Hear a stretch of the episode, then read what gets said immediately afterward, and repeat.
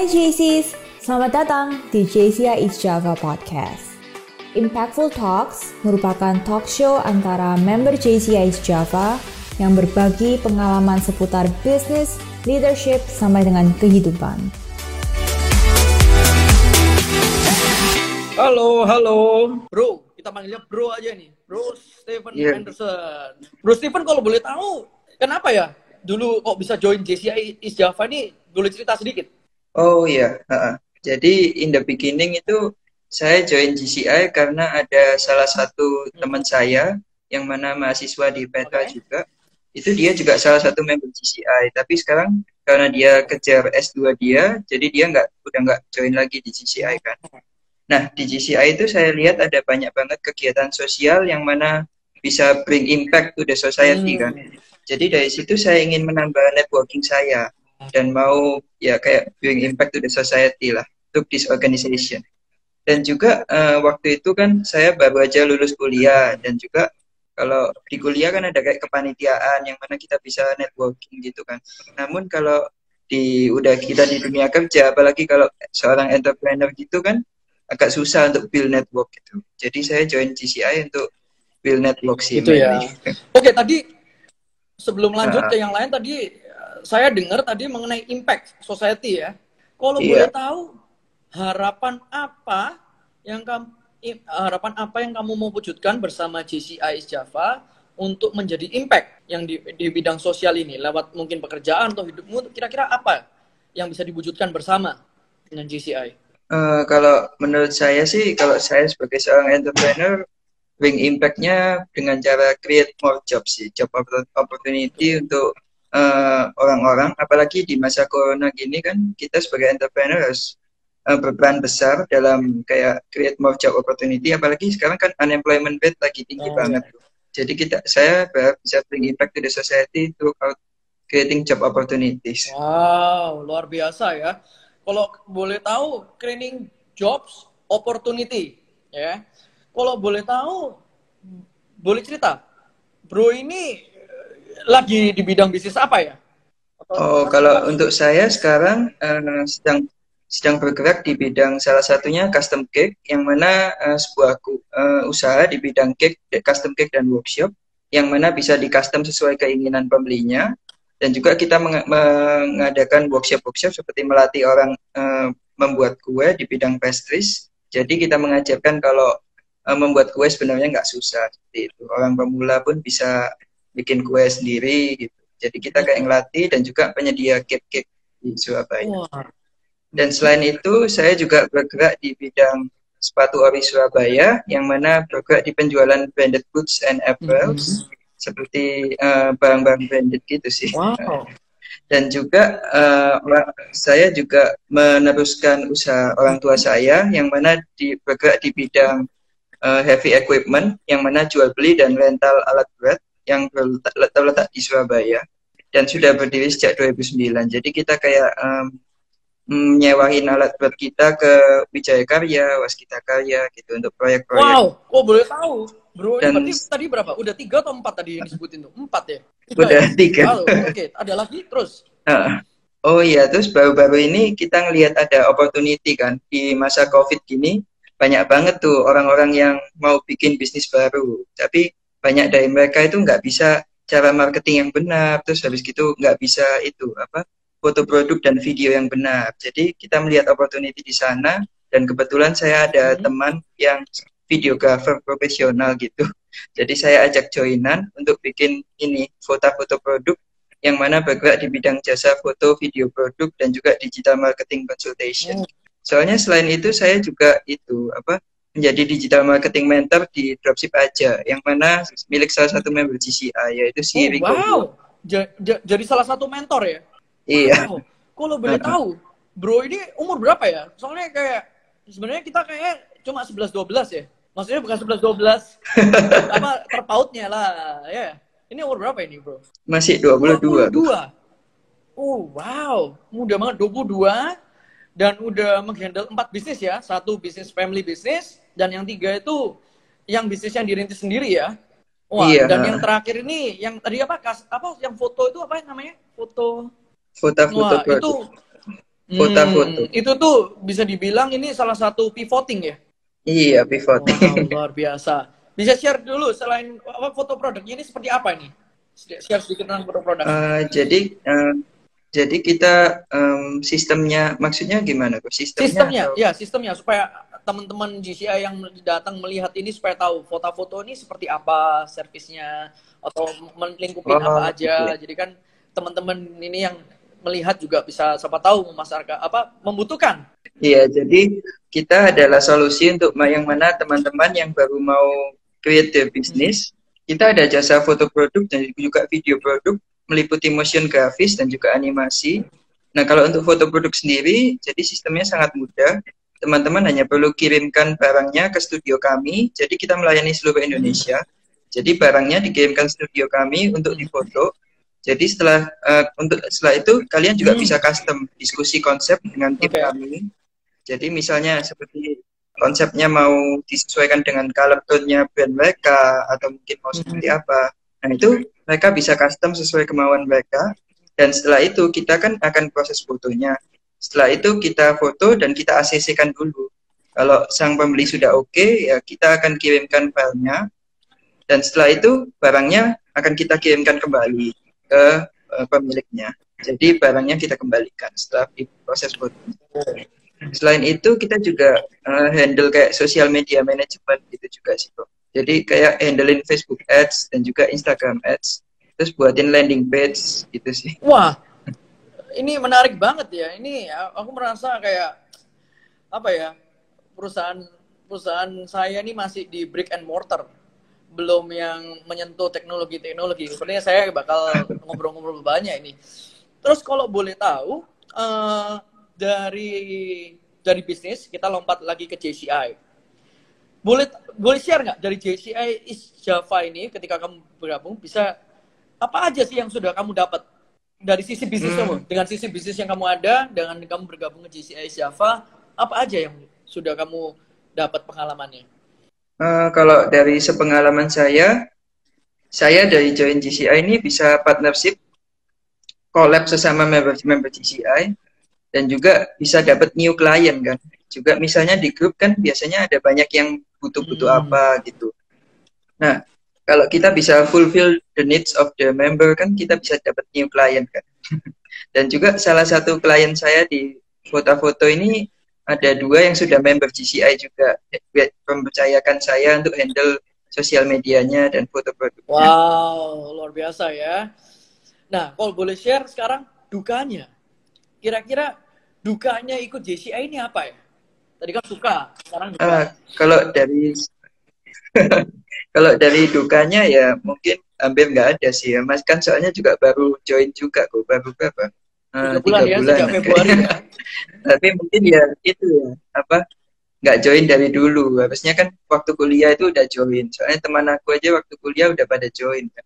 Bahkan ada yang si Wilson kan masih umur berapa itu udah join. Kan harusnya saya joinnya dari umur 17. Itu kan bagus. Oh, iya, iya, iya, iya. Bener, Wilson ya. Wilson ya. Itu luar biasa sih. Dan terus menginspirasi kita semua lah. Luar biasa. Oke, kalau boleh tanya nih ya perbedaan apa yang kamu rasakan perbedaan sebelum dan sesudah ikut GCI?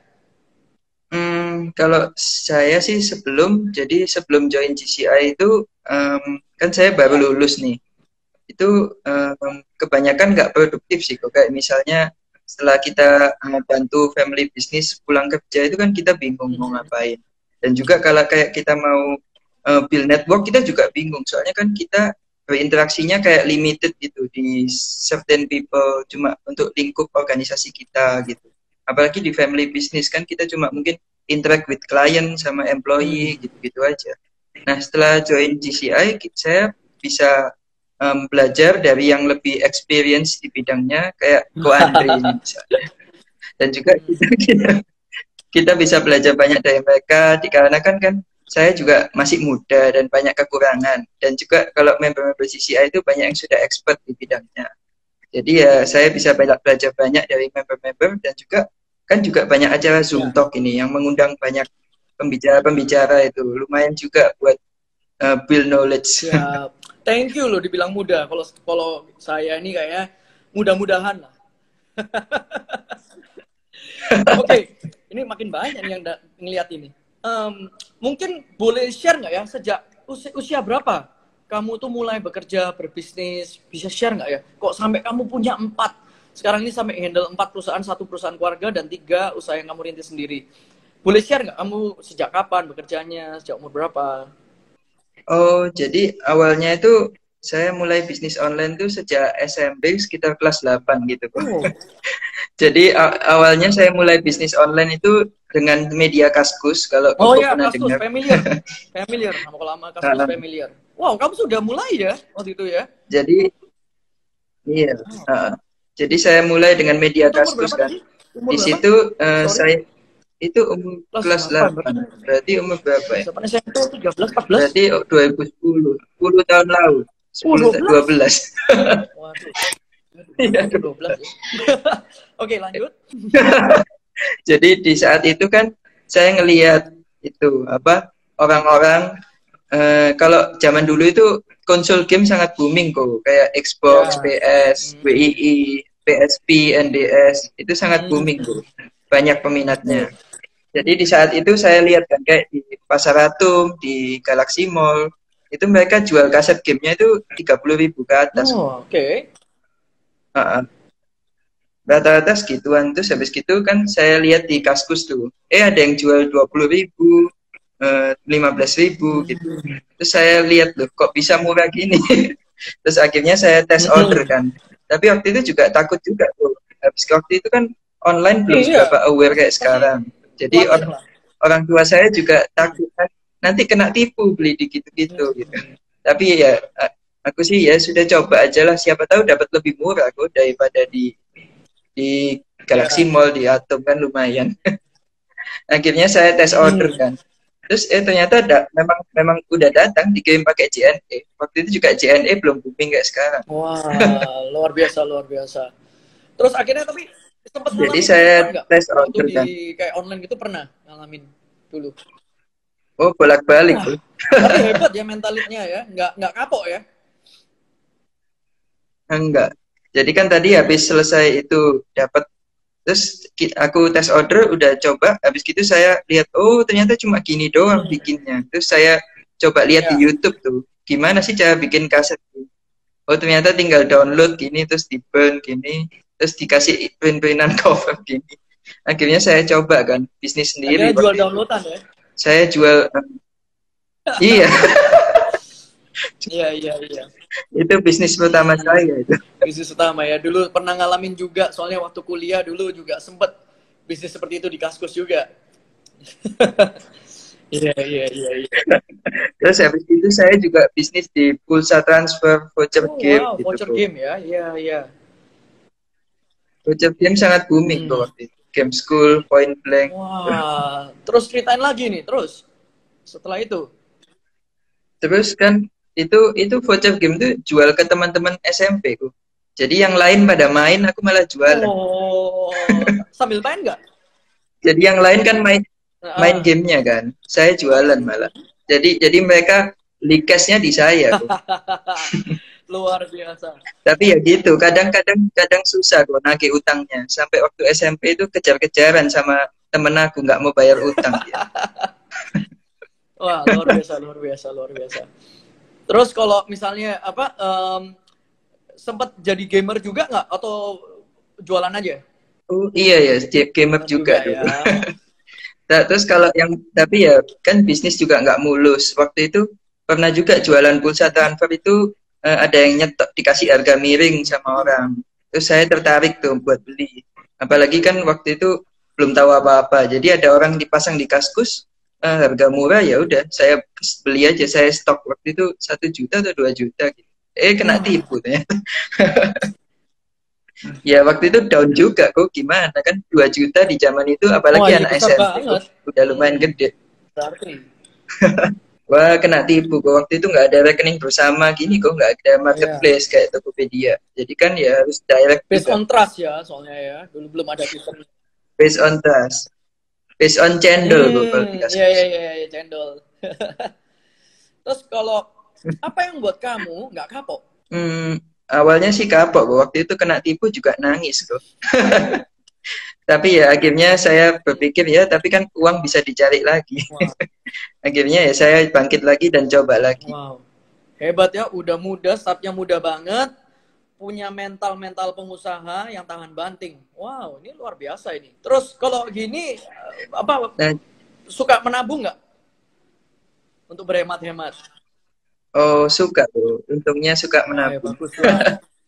Jadi dari situ dari apa bisnis tadi itu em, waktu itu saya kelas em, kelas 9 atau kelas 10 itu sudah bisa ngasilin sekitar 10 jutaan kok sebulan dari bisnis online aku. Udah lumayan banget apalagi buat anak SMP Iya. waktu itu. Wow. Terus dari situ saya tabung-tabung gitu. Selalu nabung, tapi nabungnya cuma deposito. Hmm. I see. Terus kalau nggak salah ada bicara mulai berinvestasi juga ya? Dengar-dengar. Iya, betul. Boleh share nih, investasi di mana sih supaya kita-kita ini paham nih anak-anak muda zaman sekarang ini gimana nih? Hmm. Kalau eh, sekarang sih saya investnya di bidang saham kok. Apalagi kan sekarang lagi kondisi gini bagus banget buat buat entry di saham. Terutama yang blue chip sih buat yang belum seberapa paham mengenai saham. Gitu. Kalau dulu startnya pertama, dulu kerja, kalau boleh cerita, awalnya itu siapa yang nyuruh atau diri sendiri tiba-tiba? Apa yang trigger kamu untuk Oh, diri sendiri tuh. sejak kecil? Hmm, hmm, nggak tahu sih. Mungkin kayak ada instingnya gitu. Itu diri sendiri sih. Nggak dimodalin juga sama orang Oh. tua. Jadi ya eh, langsung langsung aja gitu. Coba-coba aja tanpa modal. Berarti modalnya dari ya, uang jajan. modal modalnya dari itu kok uang angpau Oh, uang uang ang- angpau disimpan, akhirnya dipakai untuk modal ya? iya uang angpau dan Wah, uang ini angpaunya jajan gede dong berarti. lumayan Iya, bagus, bagus, bagus. Wah, luar biasa ya. Biasanya kalau kita angpon dulu langsung mikirnya mau beli apa, mau beli apa konsumtif, tapi terus itu luar Oh, biasa. kalau saya saya depositokan Wow. Wow. Terus terus mulai berinvestasi sejak umur berapa ini? Tadi kan berdagangnya nih. Nah, terus kemudian investasi. oh kalau investasi sih jujur awalnya itu nggak tahu investasi kok taunya cuma deposito Hmm. doang terus habis gitu em, mungkin tahu investasi juga baru-baru ini Baru ini. em, sekitar tahun 16-17 gitu Ah. 16-17 sekitar tahun 2016-17 itu waktu itu saya em, sebenarnya hoki sih mungkin diberkati Wah. Tuhan Share dong. jadi Koko tahu itu kan oh iya, cryptocurrency kripto. Kripto kok tahu. Mm-mm. Heeh. Itu Bitcoin oh kok iya, iya, di Bitcoin. Bitcoin-nya ya. Ya, iya. Sebelumnya nah itu Januari 2017 itu BTC masih 10 juta kok Hmm. Oke. waktu itu uang tabungan saya saya cobain beli sedikit-sedikit Hmm. gitu waktu itu beli berapa ya awalnya 100 100 100 apa? 100-an. 100 BTC. 100 Oh. juta 100 juta Aduh, 100 juta ya. Wow, luar biasa loh. iseng-iseng itu Iseng-iseng kok. 100 juta. Wow. Luar biasa. Itu dipengaruhi siapa? Atau cari-cari tahu tiba-tiba tentang kripto atau gimana ini? oh ada saud- ada saudara aku yang main. Hmm. terus aku lihat tuh kok dapat uangnya bisa cepat gitu gimana terus saya oh ternyata dia trading kok trading Ah. BTC waktu itu masih boomingnya Bu. enak waktu itu Iya, iya. Terus habis gitu saya coba deh. Eh kok hasilnya bagus gini? Terus akhirnya saya coba lagi saya masukin. Hampir semua uang saya dimasukin. Waduh. Sekitar berapa ya? Ya ada Besar em, ya, pokoknya besar ya ya. ada saya masukin ke situ. Iya pokoknya Hmm. gitu. Saya masukin. See. Nah terus eh, bisa dibilang waktu itu kripto ini juga titik Hmm. balik loh kehidupan Oh, saya titik balik. Maksudnya gimana ini? jadi di oh iya titik balik itu langsung boom gitu Bu. Oh, kan dari modal berapa langsung bisa jadi berapa Hmm. gitu Koko tahu akhir tahun itu Bitcoin harganya berapa waktu itu kan saya masuk kan Hmm. 10 juta tuh Ya. tahun Januari Desember udah 300 Wah. juta kok 30 kali lipat. Wow. 30 kali lipat. Luar biasa. Terus akhirnya diapa nih itu sebagai modal uh, untuk mengembangkan bisnis yang Loh, baru? enggak, Go. Tapi waktu itu waktu itu juga anu apa? Rugi juga, Go. Saya kan celaka waktu itu, enggak tahu apa-apa. Udah jadi bisa dibilang rugi saya banyak banget, Go, di situ. Tapi bukan rugi, maksudnya opportunity cost, opportunity cost, bukan Wow. rugi. Jadi aslinya bisa dapat segini, tapi cuma segini gitu. Wow, itu luar biasa sih, bro. Kamu meskipun masih muda, cuma mentality responmu ini boleh saya bilang sih luar biasa. Kenapa? Kamu bisa menceritakan eh, kegagalan, failure, dan kamu menganggap itu suatu yang positif untuk pembelajaran kamu. Itu benar-benar mindset pengusaha luar biasa.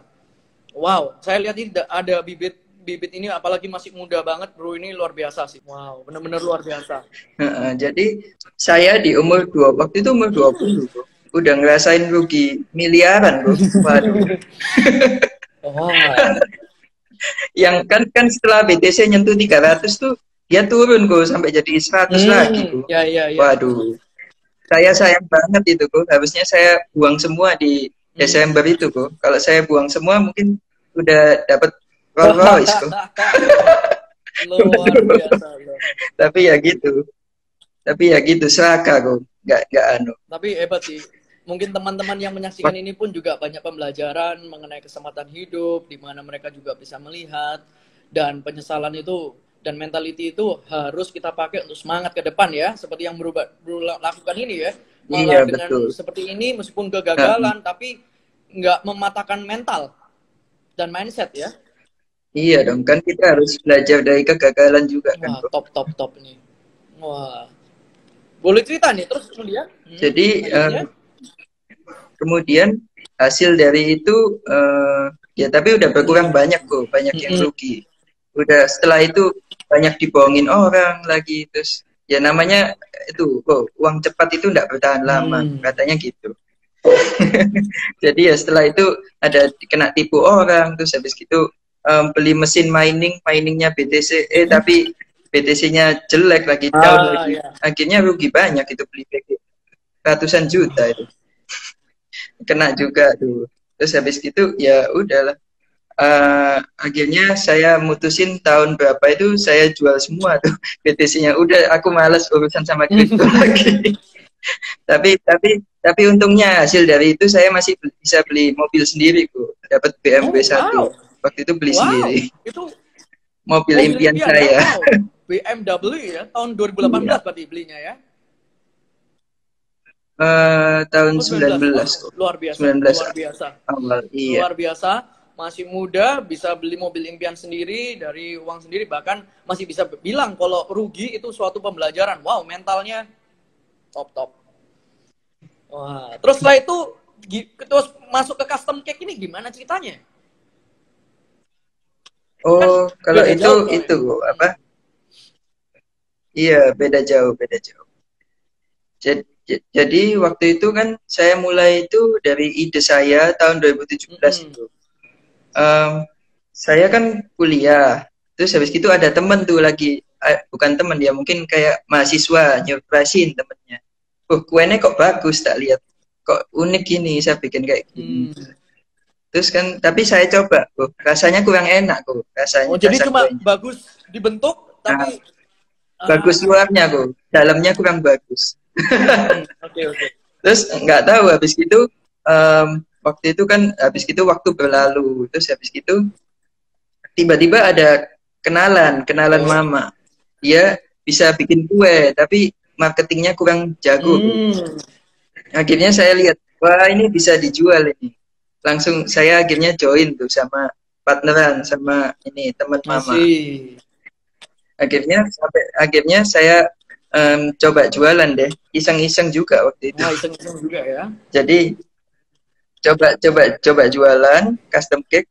Karena saya lihat dia bukan hanya luarnya yang bagus tapi dalamnya enak Gus pikunya top. Jadi saya oh ini bagus nih bisa jadi diferensiasi Wah. buat saya yang mana nggak cuma bagus luarnya aja tapi bagus luar dalam Hmm. Mantap, mantap, mantap. Terus kemudian? Hmm. Eh, jadi habis gitu dalam menjalankan bisnis gue juga nggak mulus Hmm. juga tuh kan orang-orang sekitar itu kayak ngeremehin saya gue apalagi teman-teman kuliah gitu aduh susah gue cari teman kuliah yang benar-benar support Hmm. gitu tuh sampai saya beli mobil tuh baru mereka percaya waduh baru hormat Oh iya iya iya. iya. sebelum itu mereka ya kayak ngeremehin aku kok waduh bisa apa kamu apalagi apalagi Waduh. pikir cowok nih lo kok usaha cake terus gimana kan waktu itu kan teman-teman Iya, pasti ada yang bro. ngeledekin dipikir dipikir iya gue waduh dipikir nggak enak ini kuenya wah Hmm. sampai sampai bahkan apa customer pertamaku juga bukan teman aku sendiri kok customer pertamaku itu aku iseng-iseng posting di Facebook eh kok ada orang bule? Orang bule Surabaya. Pesan. Dan juga dari situ kan saya eh, dapat testimoni pertama bikin aku semakin semangat. Apalagi seorang foreigner orang bule mengapresiasi Ya. produkku kan. Apalagi kalau orang-orang lokal. Jadi produkku pasti bisa diterima oleh segala kalangan Wow. gitu. Jadi aku start start small itu dari harga yang murah. Hmm. tuh. Jadi saya awalnya kan saya belum ada reputasi, otomatis saya harus jual yang murah-murah dulu. Nggak bisa terlalu tinggi juga nanti nggak laku kan. wow terus Jadi setelah itu saya um, gradually lah dinaikin. Setelah brandnya makin gede, harganya oh, dinaikin. setelah membangun reputasi ya membangun brand ya Iya betul. lu berarti ini ya kamu memang secara nggak langsung sebenarnya kamu selain punya passion pengusaha kamu tuh punya passion ini mana kamu suka dengan kreatif ya sesuatu yang kreatif industri ya Oh iya betul. Soalnya kalau berdasarkan pengalamanku, kreativitas tuh mahal bu. Harganya eh, harganya mahal. Jadi tidak bisa dinilai dengan Hmm. uang. Waduh, tapi kalau di Indonesia gini mengenai kreativitas Jadi- itu tantangannya ya lumayan berat ya. Kamu membangun dari awal. Iya iya betul betul. Membangun brand value bu, susah sekali. Wow. Terus ini gimana ceritain sedikit gimana caranya sampai kamu selain dari foreigner itu yang pesen terus kemudian sampai teman-teman kamu bisa percaya ataupun bisa membangun eh, marketingmu tuh gimana? Bisa share sedikit. Hmm, marketingku sih mainly dari online bu. Jadi dari Instagram dan Facebook page dan juga eh, secara organik dan juga em, awalnya sih cuma endorse endorse gitu bu. Jadi semua orang yang followernya lumayan saya kirimin kue endorse endorse endorse. Hmm. Terus selain itu saya juga menggunakan video marketing yang mana pakai Facebook Ads dan Instagram Ads.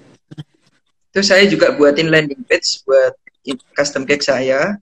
Jadi dari Instagram Ads itu diarahin ke landing page, baru diarahin ke WA. Ah, Dari situ juga kan bisa kerekam pixelnya, nanti targetingnya bisa makin bagus. wow, dan itu belajar sendiri semua ya? Eh, ikut seminar gitu, Tapi luar biasa, luar biasa. rajin ikut seminar, terus ikut webinar. Wow. Terus kan juga itu apa? Jadi mentor juga kok di dropship aja. Jadi ada kemampuan lah paling enggak sedikit. Oh iya, itu yang ikut apa? Yang jadi mentor di dropship eh, yang ini ya bareng bersama Bro Rico Huang ya. Itu gimana Iya. ceritanya kok bisa eh, menjadi mentor di sana? Boleh share sedikit? Oh, itu itu anu Bu. Dia kan jualan barang-barang custom kayak casing, kayak kaos gitu. Dropship aja. Hmm. Nah, itu di sana saya kan iseng-iseng itu coba Hmm. jualan. Oh, ini ya isu usaha modalnya cuma 100 ribu. Oh ya udah cuma 100 ribu. Hilang juga nggak Hmm. apa-apa. Jadi ya udah saya coba iseng-iseng jualan kan. Eh, iseng-iseng jadi top sales Oh, di langsung sana. di top selling. Jadi penjualan saya penjualan saya di sana eh, waktu itu sampai 200 pieces se- se- sebulan itu. Jualan casing doang 200 pieces. 200 biji itu sebulan. Eh itu saya jadi top kan top sales. Terus sama si Rico diangkat jadi mentor lagi. Wah. Gitu sih Menjadi ceritanya. mentor ternyata banyak membuahkan hasil ya, Bro ya. Malahan. Eh, eh, iya Jadi, Bro lumayan. juga belajar lebih lebih ini ya, lebih giat juga ya, lebih tekun juga ya. Iya, tambah-tambah koneksi dan pengalaman di bidang digital marketing. Nah, tadi kan kita share tentang kesuksesan, ya kan? Boleh nggak nih share kegagalan apa yang paling menjadi pembelajaran paling berharga? Hmm, kalau kegagalan mungkin seperti yang tadi saya bilang itu kok, yang saya rugi miliaran itu yang itu. paling. Jadi ya. mungkin ka- Iya, itu yang paling sakit itu kok. Udah mau dapat berapa tapi cuma dapat waduh. jadi di situ saya belajar banyak sih. Uh, jadi kita nggak boleh serakah, terus money management itu sangat hmm. penting. Itu jadi saya benar-benar melatih mindset saya tentang investasi. Hmm. Wow, wow, wow, luar biasa. Seorang anak muda usia 22 tahun bahkan itu waktu mulai kegagalan itu berarti usia 20 ya? Uh, iya, iya kegagalan. Wow, pembelajarannya luar biasa luar biasa.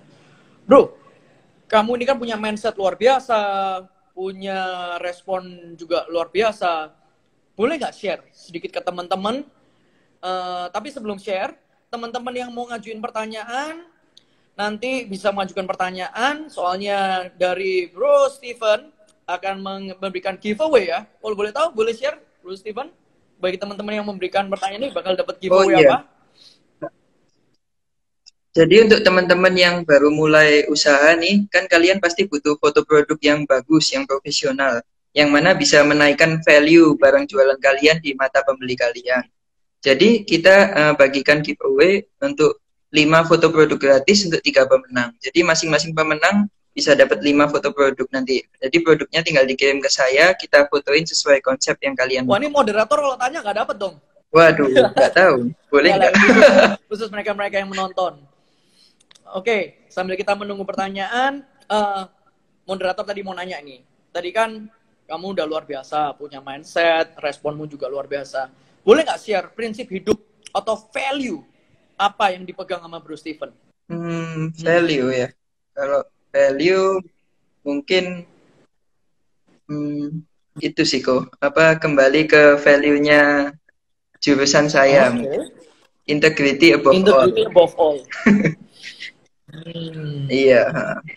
Jadi uh, saya belajar banyak juga nih di jurusan saya. Jurusan, jurusan apa waktu itu? Hmm, saya jurusan IBM, IBM ya? International Business. Wow.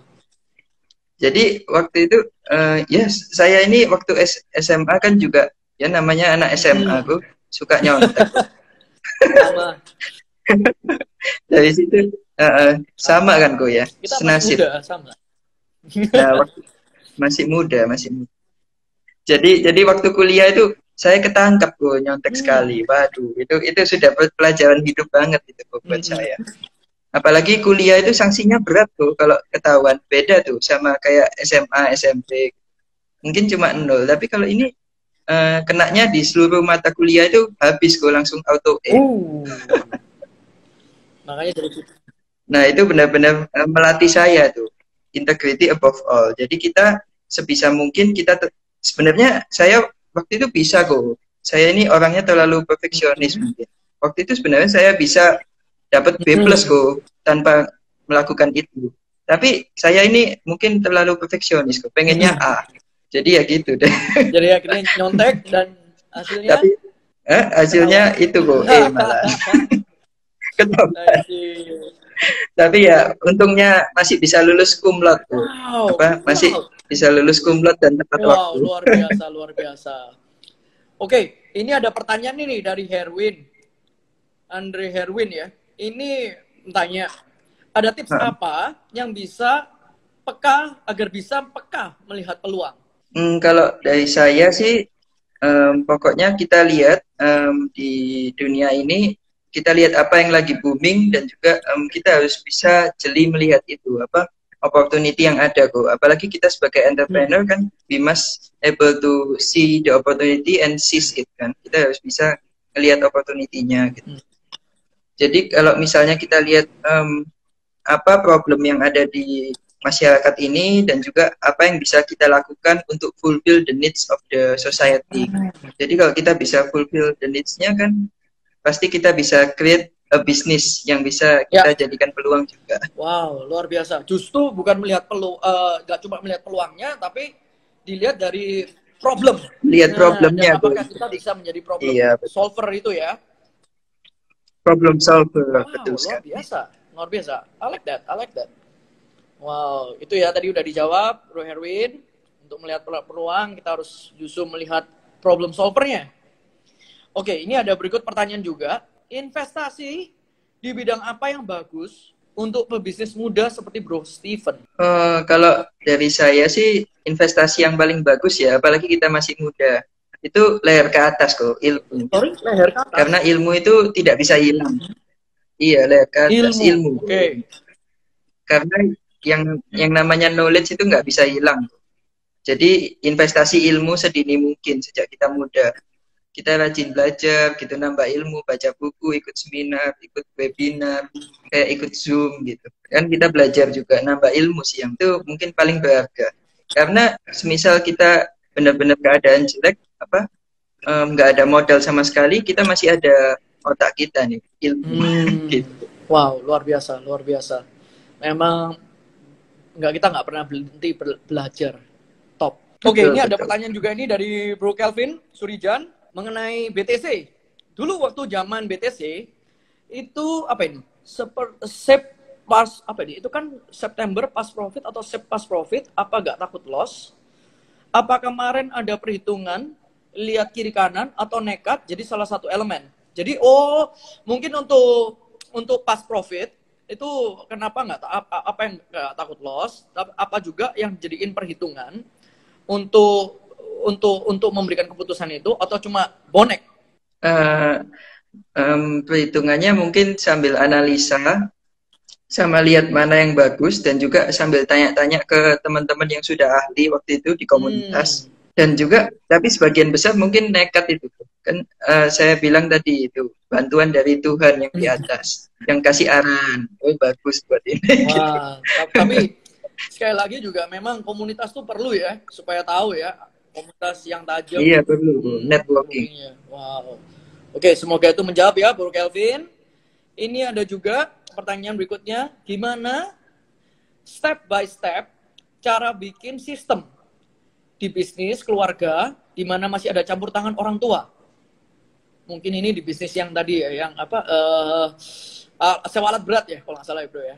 Wah, itu kalau ini uh, saya juga masih dalam proses kok melakukannya. Kalau ini mungkin kok Andri lebih expert di bidangnya.